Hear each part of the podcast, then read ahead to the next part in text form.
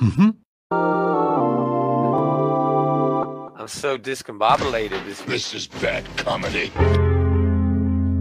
Especially the week off. Ooh. Did you start the video before we went live there? Or? Yeah, we were off to a bad start. It's just a different sort of... I guess so.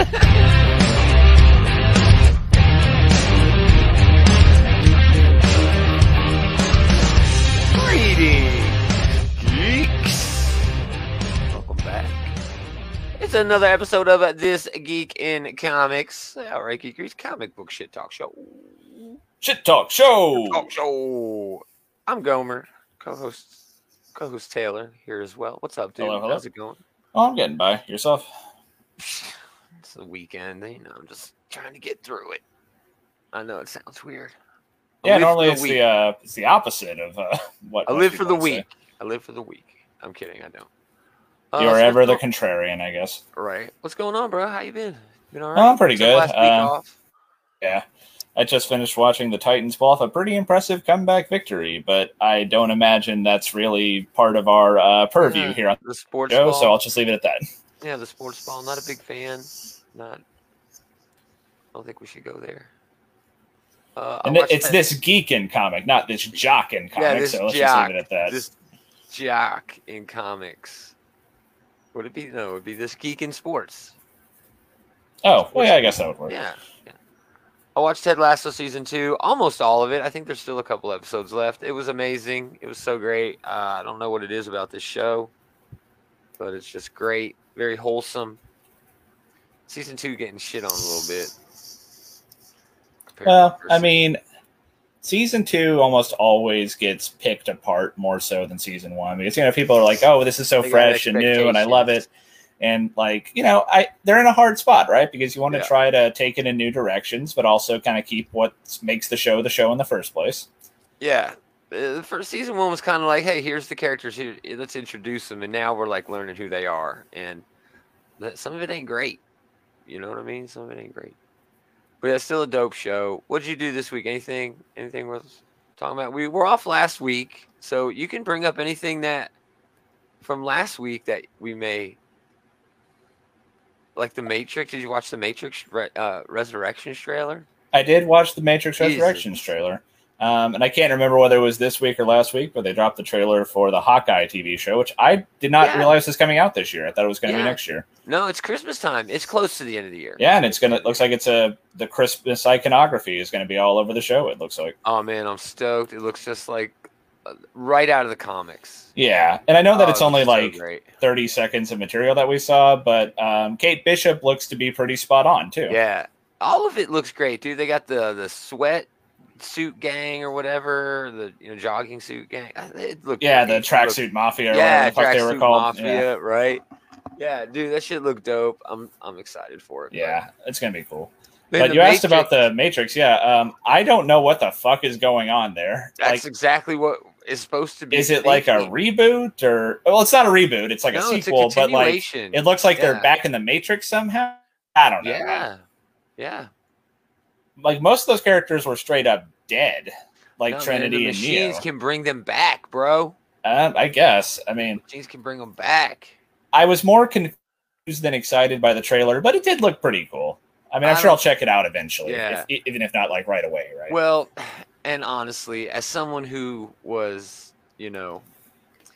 pretty older, the audience intended for the 1999 release of The Matrix, the trailers for that were just as fucking confusing. You know what I mean? They didn't want to give it away, and that's part of the magic of it. Well, that's true enough. I haven't been this excited for a movie since, based just off the trailer. Possibly since The Matrix in 1999. We bitch all the time about trailers that give away everything. So we took a week off. There was not really anything else that we missed that we're not going to cover on this week's show. So unless you watch something awesome, we're getting into news. Adam was here and then he dropped out. He was having some problems, so he may drop back in. But to see Adam. Yeah, no shit. He's been off too. He's been on vacation, I think. So good for him. But let's do some news. There's some good shit.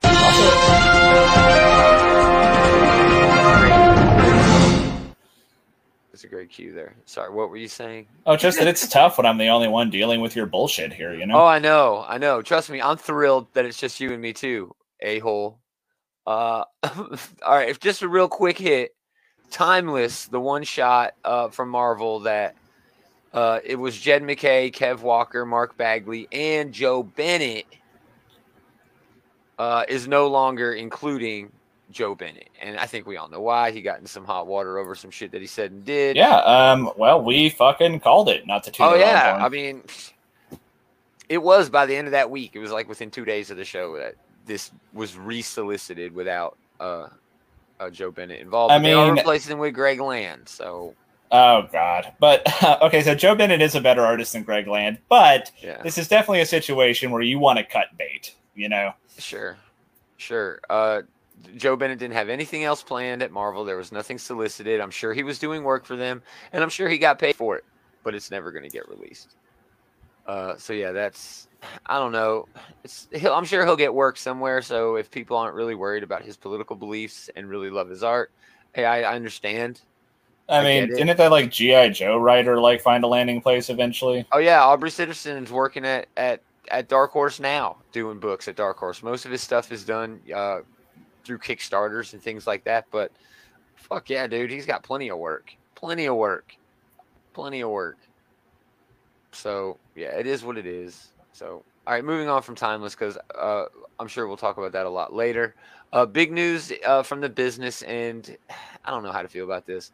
IDW is moving to Penguin Random House, just like Marvel did earlier this year. Moved away from Diamond as their one and only distributor, and that's kind of what DC did by going to Lunar and moving away 100% from Diamond. We'll go into those details in a second. IDW newly published and backlist comic book periodicals, trades, and graphic novels will sell to the direct market through Penguin Random House beginning on June 1st of 2022. Well, like with DC, I'm sure we can expect some growing pains with this, but I mean, we've hated Diamond for years, you know? I mean, them having a virtual monopoly, though, certainly had its share of problems. But yeah, that is a good point, that this is one of those situations where there's not really solutions, only trade-offs, right? Yeah. Like, this will have its problems that didn't exist before, but I'm sure some parts of it will be nicer than were before. And the thing we're talking about here, right, in the 2000s, the comic book direct market was strictly comic book shops, the comic book or the bookstores, and even online booksellers. They just weren't a factor at all in the overall context of selling comic books. So in that aspect, you did kind of have a monopoly in terms of retail of the actual comic books. So it made sense that you had a monopoly of the distribution. And there he is. There's Adam back. Hey, Adam. Hey, Adam. I'm glad you got everything fixed. We missed you so much. You look so refreshed. You're glowing, though. I saw – I don't see you because you don't post shit to social media.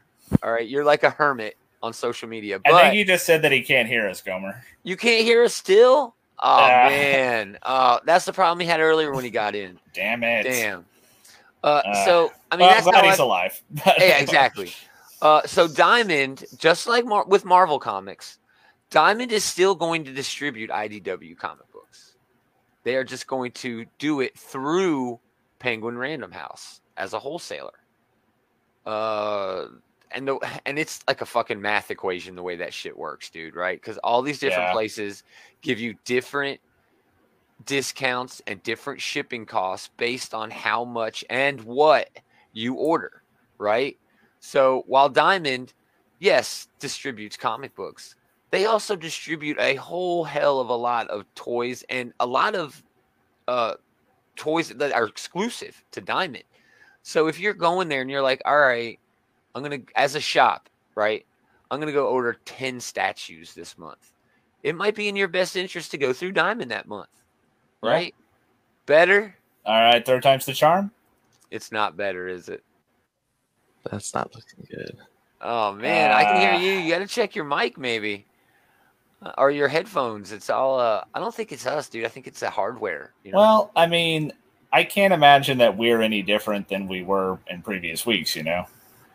But what do you mean? Hell if I know. Oh, I just mean, I agree with you that it's probably a problem on his end because I don't think that yeah. I'm not doing anything different, right. You know, and I'm sure you aren't either. But yeah. So I don't know what's up with IDW. We'll see. It's not really going to affect us, I don't think. It's going to No, probably not. I mean, the most it could probably affect us as comic book readers is that we might have a few weeks where there's a misshipment, or, you know, they might short a few books here and there. But kind of like with DC, right, where there's going to be these growing pains as they start to, you know, get their pipeline managed. Yeah. A good thing, though, Penguin Random House already has all the, you know, infrastructure in place to get Well, so did whatever DC used. Well, no, Lunar was brand new. They weren't distributing. Oh, well, my mistake. Yeah, they were doing actually basically it's Midtown Comics. It's just a big comic book shop. Yeah. Right. And the way they were making extra money off that deal is they would buy so many copies. They would get the exclusive variants, but then they would be selling off their stack of books. Like they needed 200 to get the 1 in 200 variant.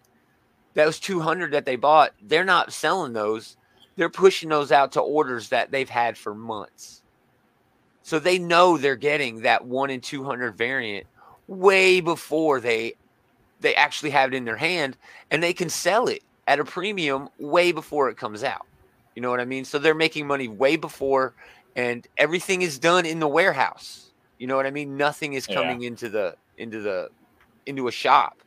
So yeah. And again, dude, it's the 21st fucking century. Comics need to start growing up a little bit, you know, and this is going to help it. But all right, moving on, video game news, believe it or not. Yeah. The games, as we always put it. Yeah, quite a lot of trailers dropping these last couple of weeks. Yeah, we're only talking about three. The big three, I think, from the PlayStation event. KOTOR. KOTOR's coming back. Remaster.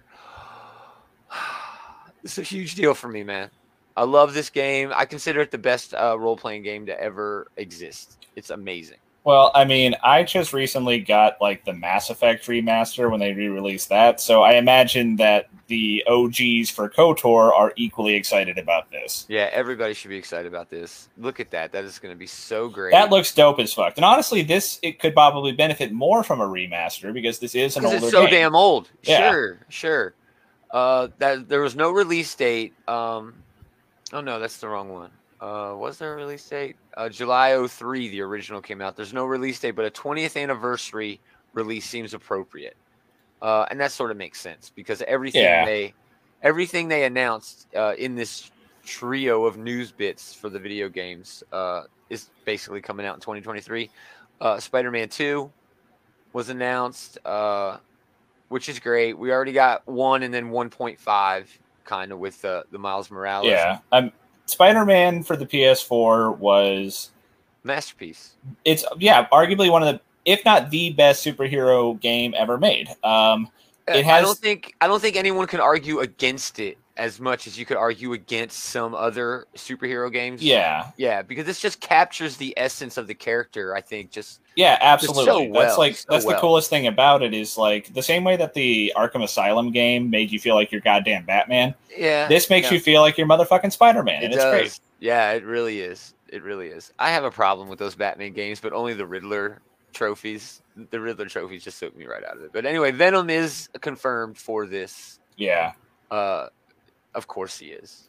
Well, right? Yeah, they teased him at the end of the first game, so you knew this was what they were going to do. And he's huge right now. I mean, he's always been huge since he... Oh, but could we potentially have 3 games in the series where we never get to the damn Green Goblin? Because not that that would be a bad thing, but I just, you know, who would have thought, you know? Sure, sure. Yeah, I don't know. Can you hear us now? Damn it. Motherfucker. You can't hear us? Oh, that sucks. It's got to be his headphones. Maybe if he like listen. I don't know why I'm saying this. It's not like he can hear me say it. But what if he like listens on another source or something? I don't know. Yeah, there's a private chat you could talk to him on. But when we got Adam back for like a total of like 45 seconds, so that was better than the last 3 weeks. It was good to see him. Right. Finally, for video games, probably the big news is the Wolverine game. There's a Wolverine game coming from Insomniac. They're the same ones who make the Spider-Man game that we were raving on. Yeah. no release date, no nothing except for this. He's sitting at a bar and he pops his claws, which is really all you need. I mean, that's a hell of a trailer. I mean, it really was. It really was. We know who Wolverine is. This is a great way to like get people psyched about it. And the real ones wouldn't need the claws, right? You could tell that's him with the cowboy hat facing the bar. Oh, for sure. And dude, I don't know if you took a look at this, but this is the Princess bar. I don't know if you see that up on the chalkboard here, the Princess bar. Yep. The license plate over here on the right-hand side, Hulk 181. Lovely. Yeah. And you have to actually kind of zoom in and look for it. But if you zoom in on the cash register, it says 1974, which is the year Hulk 181 came out. Yeah, there's just a lot of awesome. Yeah, I mean, I guess it's not much to go on just this trailer, but even that stuff makes me think these are guys who are coming to this as fans of the character. So that makes me feel pretty good about it. Yeah. You know? And I mean, this basically, I mean, and you're right, because this could be one part of one level of the game where he's in Madripoor, but Madripoor's a great place, an exciting place to have a setting for a story or a video game. You know, it sounds cool. So yeah, we're looking forward to those. I don't play video games anymore, not really, but I'm very anxious to watch everybody play all of those games. That'll be a real treat to watch, I'm sure. But yeah. One thing though about the Spider-Man thing, I haven't mentioned, they showed Peter and Miles kicking ass together in the trailer, but apparently they said there's not going to be co-op. Which, yeah, you know, why put that in the trailer? That got me all excited for co-op. I'm sure the game will still be good, but like, it doesn't make sense to me either, dude. Yeah, it feels like that seems like low hanging fruit. Yeah, it seems like a no brainer. Why wouldn't you want these two iconic characters swinging around with each other, doing awesome? Presumably, you could play as both, but I mean, co-op just seems like a natural inclusion now that you have two Spider-Men. Seems dumb. Yeah. Okay, moving on to comics. Now we're back to comics. It has been announced that we're getting a new series of series. I don't think these are one-shots, but it's called Wastelanders. We're going into the Old Man Logan universe, which I thought was, all right, let's go over the news first. All right, because we're getting a lot of books. We're getting Wastelanders Wolverine. I think this was actually the copy of Wastelanders Wolverine. That is by Stephen S. DeKnight and Ibrahim Mustafa. That sounds like a dope book. Sure. Here it is. Maybe this was it. Yeah, Wastelanders Wolverine. All right, and then there's a Hawkeye one. I think this is the Hawkeye one. He's obviously battling the hand there. It looks like some sort of Mandarin or something character, that kind of character. Anyway, that's Ethan Sachs and Ibrahim Robertson. Two Ibrahims on there. It's got a little confusing. But that's a Jose Maria Casanova's cover. That cover looks awesome. It does. There's a Star-Lord one, which we've already gotten a little bit of a Star-Lord Wastelander in this universe, Old Man Star-Lord book. Well, yeah, I think we've had all of these. I don't know about Black Widow, but yeah, all of these are existing old man versions of these characters. Yeah. That's Richard Duick and Brent Peoples doing that one. There's a Doom one. Dr. Hell Doom one. That's Torin Gronbeck with Julius Otta. And then there's, again, you mentioned it, the Black Widow one. Stephen S. DeKnight and Well B is doing the art on that one. I'm not sure about these, dude. I love the Old Man Logan universe, but I've only learned anything from it from Mark Miller's original like 7-issue run. That was a really fun story. Yeah. I haven't picked up any of the sort of spin-offs here though. Yeah, I never read the Hawkeye one. I never read the Star-Lord one.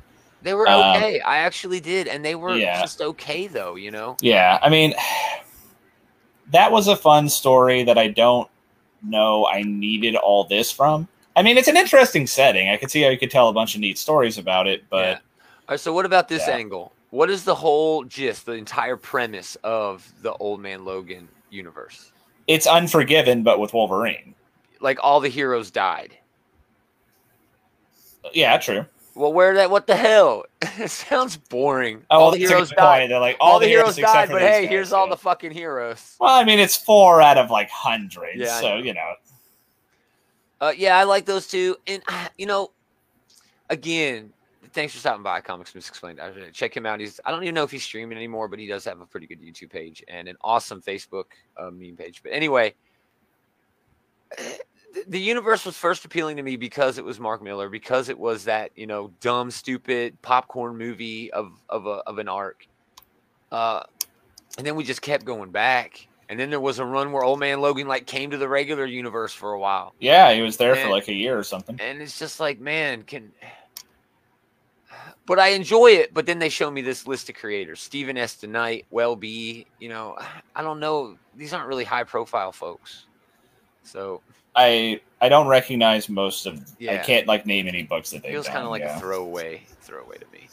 All right, we still got a little bit more. Moving over to DC, we had IDW, we had some indie, we had some Marvel. Now we're going new books over at DC that were announced, and these are just three of them that I picked out that were the like three brand new ones that are supposed to drop by the end of the year that I thought just sounded dope. World of Krypton, #1. Robert Vendetti is writing it. Okay, he's great, but art by Michael Avon Oeming. It's a 6-issue, yeah, regular size, 32-page, $4. November 7th. Yeah, man, they're going back in time in this modern telling of one of the most storied periods in comics in World of Krypton. When a catastrophic event befalls Krypton's natural world, it points towards a mass extinction in the making. Jor-El, head of Krypton's revered science council, embarks on a mission to save a world that may already have passed the point of no return. Well, we know that it did, unless this is like an alternate universe. It's like prequel. It's like, okay. Yeah. So yeah, we know. There's no like Titanic. It's like Titanic. Like, can he save Krypton? No, we know that he can't. Yeah, we know he can't.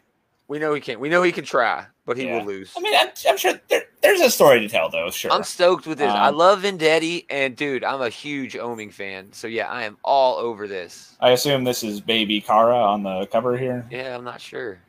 I mean, there's only so many Kryptonians we actually know. But it does say Jor-El, General Druzad, and even a young Kara Zor-El. So there you go. It says it's got political intrigue too, which is a recurring theme. All right, second book. There's three new DC books we're going to talk about. Swamp Thing, Green Hell, #1. It's Prestige. Oh shit, Jeff Lemire. Okay, right.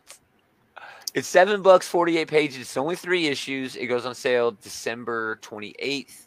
And it is, yes, Black Label. So the Earth is all but done. The last remnants of humanity cling to a mountaintop island lost in endless floodwater. The parliaments of the green, the red, and the rot all agree. It's time to wipe the slate clean and start the cycle of life over. And to do so, they've united their powers to summon an avatar, one of the most horrific monsters to ever stalk the surface of this forsaken planet. Against a creature like that, there can be no fighting back unless you have a soldier who understands the enemy, someone who has used its tactics before, someone like Alec Holland. Shame he's been dead for decades. December 28th. Yeah, it's Jeff fucking Lemire. It's Jeff fucking Lemire, and Swamp Thing is consistently one of the best titles they throw out there. So. Right. Yeah, like you're saying, Comics Misexplained, like Lemire is an automatic got my interest, you know? Yeah, I will be talking about him later. Guaranteed. Like this cover, yes, too. Yes, go ahead. Yes, more Swamp Thing. Yeah, I like that Swamp Thing island here with like the skeleton under the waves. That's rad. Yeah, it's great, dude. Yeah, I'm stoked for this. The variant cover is Christian Ward. This is a Christian Ward variant, which is great. And Doug Monkey is doing this regular. Right? Yeah. Last announcement over at DC before we get into the best news of the week. One Star Squadron, #1. This is Mark Russell, Steve Lieber, $4, 32 pages, one of 6, December 7th. So this is in continuity. And, yeah, very large Swamp Thing Chia Pet, right? Yeah. These are just a few of the amazing titles. Oh, that's not what I wanted to read. One Star Squadron is DC's superhero team where heroism meets capitalism. This ragtag group of heroes led by Red Tornado is here to provide service with a smile. All you have to do is send a request via their on-demand hero app, and they'll answer any call. Whether it's a story about superheroes without a billion-dollar fortune or Fortress of Solitude to fall back on, heroes like Red Tornado, Power Girl, Gangbusters, and Minuteman follow these working stiffs as they work for a living while trying to parse one of the great mysteries of the world. Just who's signing those checks and why. So, yeah, Mark Russell, right. Like, he always has some cool things to say. And, yeah, this seems like a premise that's right up his alley. Yeah. I think I'm going to check this out. I'm stoked for this, man. This sounds so fun. So, yeah, that's December 7th. It looks like he's got a bunch of D-listers that he can play around with, so like anything can happen. Matter. I mean, Power Girl and Red Tornado are going to be fine, but everyone else here, you know, he's killing Gangbuster. Gangbuster's dead by the end of issue 1, maybe, but at least in the first arc. All right, last bit of news before we talk about What If, and it's 2 episodes of What If we're going to dive into a little bit. Check out this comment first. Yeah, Power Girl getting home basically, right? Right, she could probably make more money on OnlyFans. She'd probably sweep up in that, honestly. Yeah, than going to do superhero nonsense. But hey, she don't need that in her life if she don't want it, I guess. But still. Sure. All right, Nightwing number 87. The preview has come out for this issue and is going to be very special. It's Tom Taylor and Bruno Redondo, but the entire book, I don't know if you can even tell by these 4 images, is one. Let me get rid of... Sorry, let me get rid of your stupid comment, Jason. And then you see, well, yeah, this is the thing we have raved so much about in each of these issues, and so yeah, the whole comic's going to be one big sequence of events, one long continuous image. Man, I love that, dude. I might buy like 3 copies so I can like put it up, hang it up. Like if you could like take, I don't know if you could because of the way they print it, but like if you could have a way to like place all the pages like side by side. You'd have to buy at least 2 copies because you'd have to unstaple both and then flip it to get all the images. That would be so rad though. And then I'd want a 3rd one so I have like an intact copy. Yeah, yeah. It's going to cost me $12 and some arts and crafts. That's where they get you, Gomer. That's where they get you. But, man, it's worth it. Look at that. Yeah. And these aren't even colored pages. Yeah. But just the sequential art here is just very innovative. It's genius. It's happened before. We've seen shit like this before, but going all out. Well, I mean, the whole damn book. Series has been doing exceptional examples of this. And, yeah, really just giving us what we want here, you know? Yeah, so, yeah, I'm stoked to see that. But now it's What If. What If. We're going to talk about the Zombies one first, which I don't know if the word better is the word I'd use to explain the comparison between these 2 episodes. But Marvel's What If on Disney Plus, Episode 5, What If Marvel Zombies. Basically, this is sort of a look at the future of the Avengers, you know, because Captain America's not there, Iron Man's not there. A lot of it didn't occur to me, but man, Nightwing would definitely have. Dude, I'd sub to that. I'd sub to that shit, bro. Yeah, I guess between Hulk still being around, Spider-Man, but I don't know about Sharon Carter joining the Avengers. Hope could be in there though. Yeah, well, she's definitely around though, Sharon Carter. You know, in the main MCU. Yeah, but she's a bad guy now. Well, the zombies change everything. Sure enough. Yeah, this would be I mean, that right there, that's just freaking great. They had a lot of fun with it. Yeah. And yeah, the head of Ant-Man, you know, him wearing the cloak of levitation. The cloak of levitation being like a big hero in the episode. Yeah, just a lot of fun touches, a lot of nice shit coming out of that series, man. Yeah, Happy was great, Blam Blam. Yeah. Yeah, very fun episode. Scarlet Witch being the big bad was... Yeah, I mean, cool. So, like, yeah, I feel like the thought process for this one is like, hey, what's a famous what-if story we've done in the comics? And, yeah, let's do Marvel Zombies. So it's probably the most well-known and easily the most popular, dude. They've done, like, 8 different volumes. Oh, yeah, I mean, they were riding that gravy train for, like, a decade. Dude, they were doing that before Walking Dead took off because Kirkman was writing on some of that shit. And he stopped doing everything Marvel once fucking Walking Dead took off. So, yeah, that's been 10 years at least, at the very least. I love where it ends with Thanos having all but the one rock that he needs, and they've got it because there's room for more. You know, they could go back to these and not finish them, but at least continue them And yeah, I think that's dope. I think that's awesome. The other one we're going to talk about is the What If Killmonger saved Tony Stark. Yeah, so I feel like the premise for this one is, hey, people like Killmonger. Let's just make an episode about him. No shit. For real. We didn't see enough of him on screen. He's by far the best villain that the MCU has had. By far. He's definitely like on the short list. I don't think anyone can dispute that. Oh, he was right. In my opinion, he was right. He should have done. He had a point. If he would have won, I would not have had a problem with the movie. But yeah, there's a lot of cool backstabbing, a lot of cool intrigue, and yeah, it is kind of cool to see. It is kind of cool to see Killmonger, like, you know, play his chess game here. You know, yeah, like manipulating both sides, playing them against each other. Is this going to have a part two, though? Because like I feel like they kind of left us hanging there. Well, and that's what I was saying about the one with, you know, Thanos at the end, the zombie one. Well, that one was like, I feel like that was enough closure for that one. It's a zombie thing. Things are fucked. You know, yeah, like, I feel like that one did not leave me wanting more. This one did. So sure, is this going to have a part two? Because I think it needs one. I think that all of these could get further explorations. You know what I mean? You could explore all of these, and I think it's just a matter of the popularity of them, the success of the show, and I don't think there's been a bad MCU thing. I mean, this isn't getting the talk that the live action shit got. You know, like WandaVision and Loki and well, Falcon. Okay, sure. I mean, but this has been my least favorite of the shows just because I'm not invested the way I am with all the others. But yeah, like you're saying, though, this is still fun. And that's the whole fucking point here, right? Yeah. The reason I like What If so much in terms of comic book movies and shows, comic books that have been adapted to screen, conceptually, this is the most comic book thing that has ever been adapted to screen.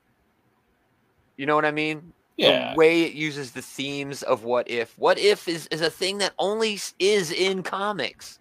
It was the, you know, no, it was it. There was nothing else. But yeah, I'm a big fan of What If. I don't even know what the next one is. Like we've said before, I like being surprised. Yeah.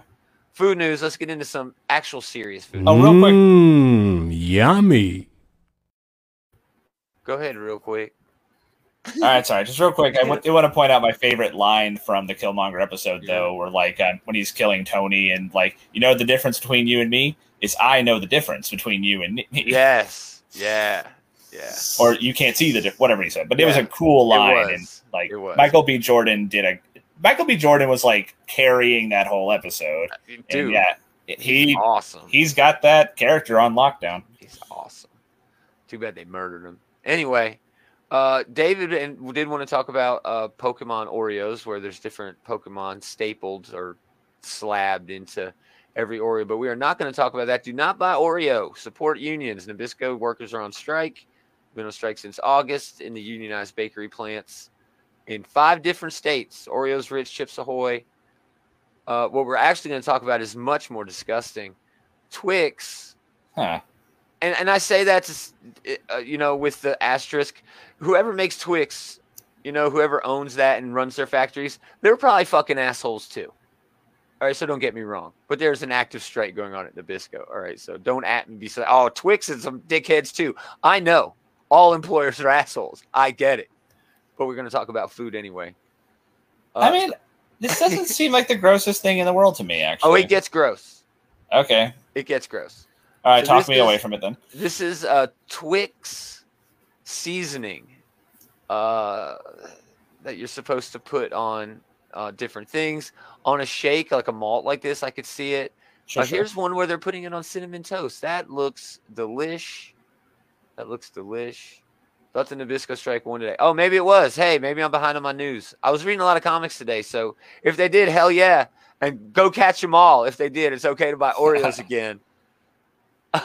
But the way Twix is selling this is they want you to put this shit on chicken wings. Oh, man. They really snatched defeat from the jaws of victory on this one. They really did. They were like, hey, you like ice cream? Hey, what about cinnamon toast? Every motherfucker likes cinnamon toast. Oh, but also shitty chicken wings. What the fuck? I mean. Yeah, finally a Twix I can snort. Someone's reading my letters. That's good. That's a good one. Hey, I mean, they're giving the people what they want, I guess. But. Yeah. I can't imagine people want this. Oh my god! Putting it on a shake, sure, great idea. Putting it on the toast, love it. Yeah. Putting it on fucking buffalo wings, what the fuck is wrong with you? Man, I want to put it on cheesecake.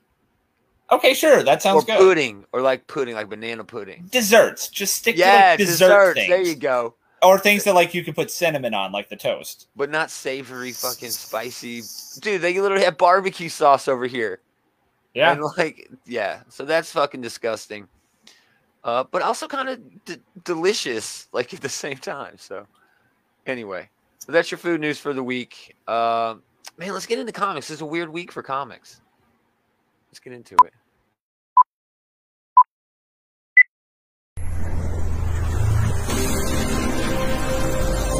Shows always fly by. It's just... Hey, if Adam's listening and he wants to like share his top three in the chat, I'd love to see it. I bet he might be. Anyway, I'll go first this week. It's a very light week for me, and not really. I read, you know, a bunch of stuff, but not much stands out. But one book definitely did stand out. I don't want to mention that because I'm pretty sure you're going to mention it. But Kang the Conqueror #2. This book's kind of weird. Oh, I missed out on this one this week. It's kind of all over the place, but the art is great. It's got some epic art scenes going on with these big battles. I mean, yeah, that's good goofy fun, right? Yeah, there. Big goofy fun. You might actually mention this one too, but this is actually my real honorable mention. Trial of Magneto #2 by Leah Williams and Lucas Wernick.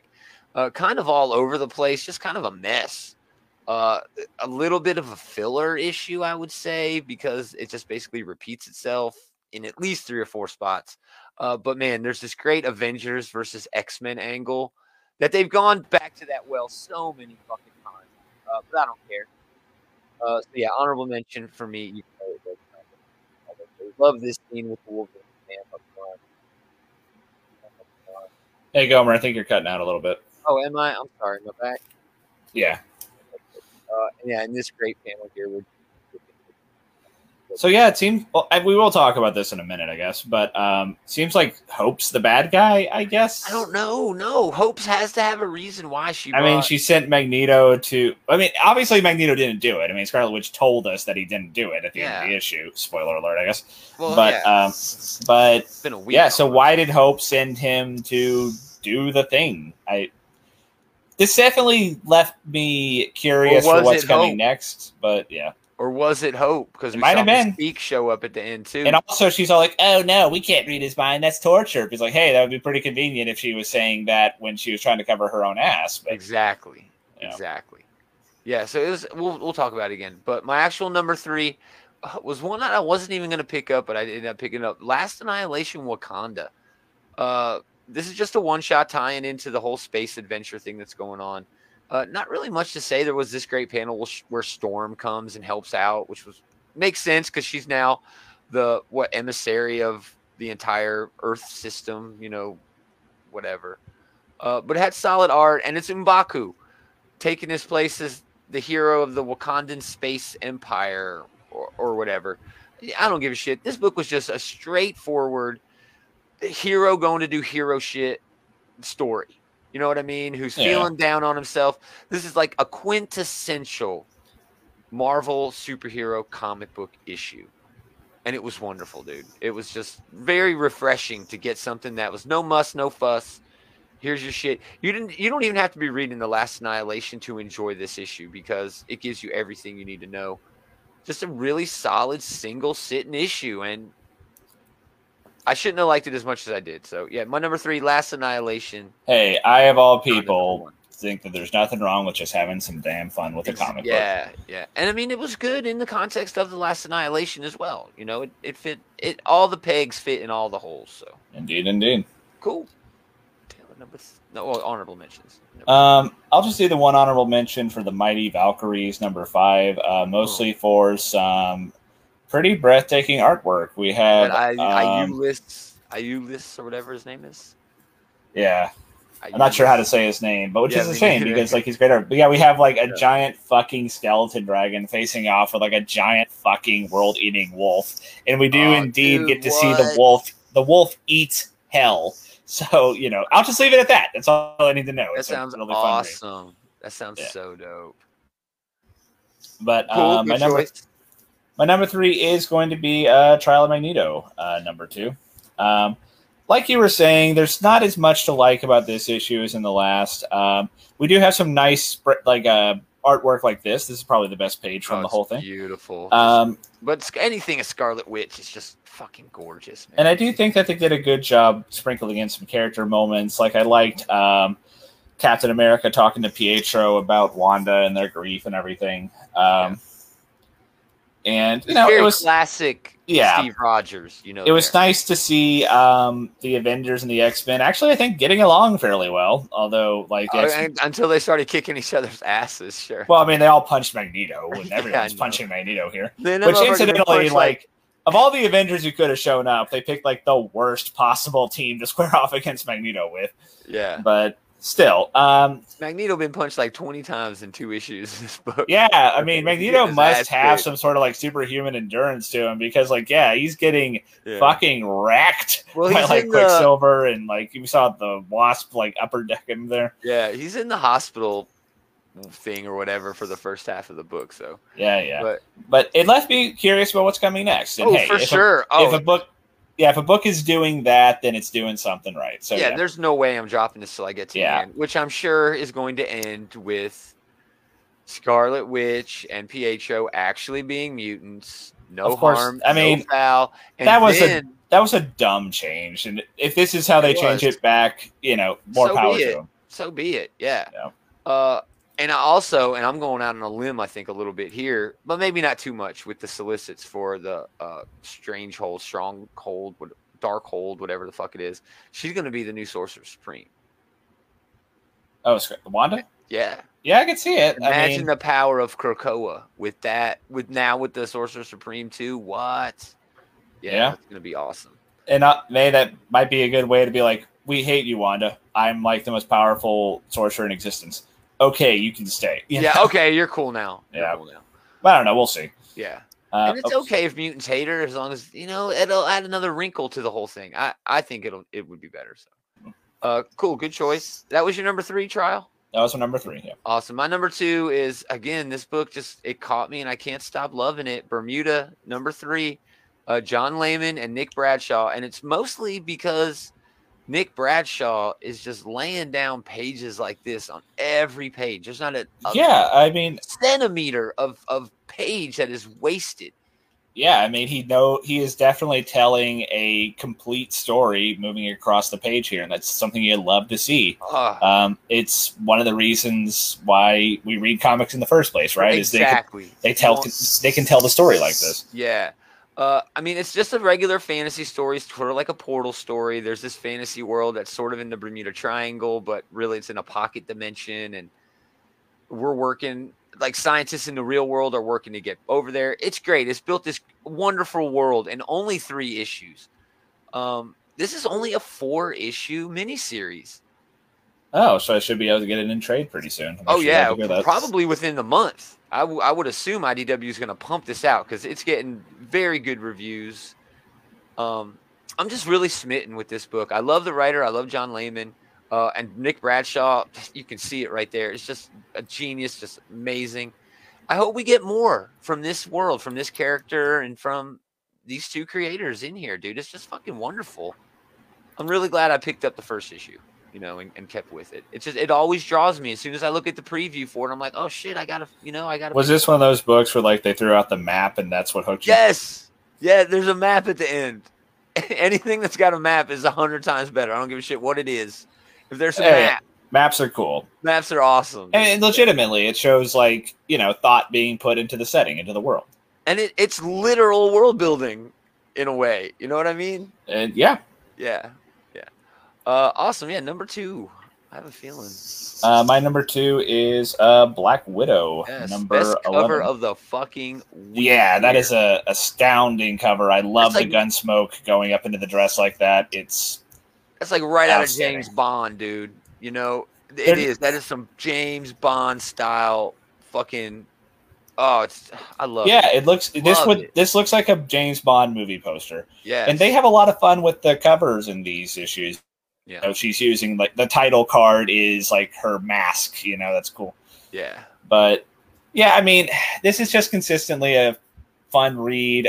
We always get at least one of those amazing sequence pages. Yeah. And the bad guy here was like kinda basically lame. Just like a gimmick character, but it was a fun gimmick. Yeah. The gimmick was interesting. I don't think it's a character that has a lot of legs to them. And this really was just like a transition issue. Like this is like a one-of-one story in between the last arc ended in the last issue, and they're starting up the next arc in the next issue. But, you know, still. All the Raphael Torre books for this Black Widow book would make it amazing if Elena Casagrande was not the regular artist on this book. She is just head and shoulders above everyone else for what she does. And this is almost like Raphael Torre trying to do what she does with these sorts. Like, this is a great page. This is great. Elena Casagrande doing shit like this on every fucking page. Every page.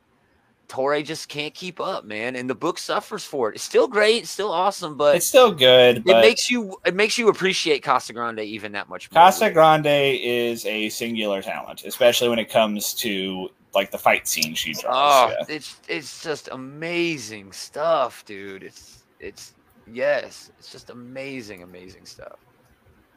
Yeah, excellent choice. Still a solid read, even with that gripe. But moving on, finally, number one.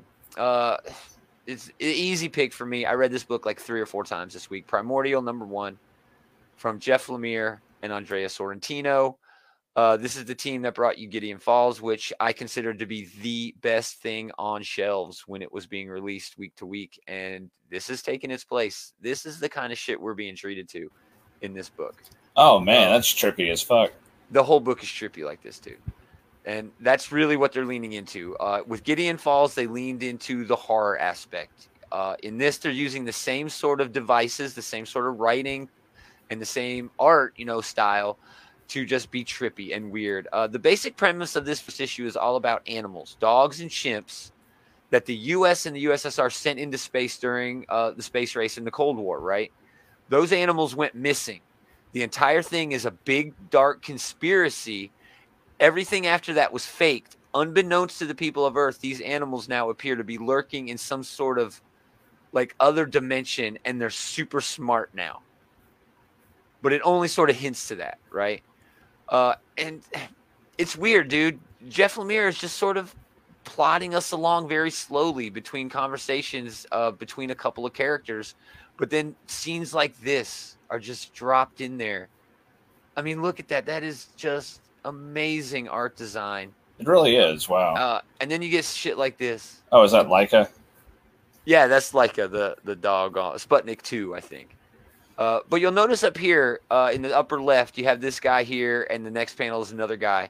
That's basically the whole book, except for these sorts of pages here. It's still delivered well. It's delivered exactly what you'd expect to be delivered from a comic book.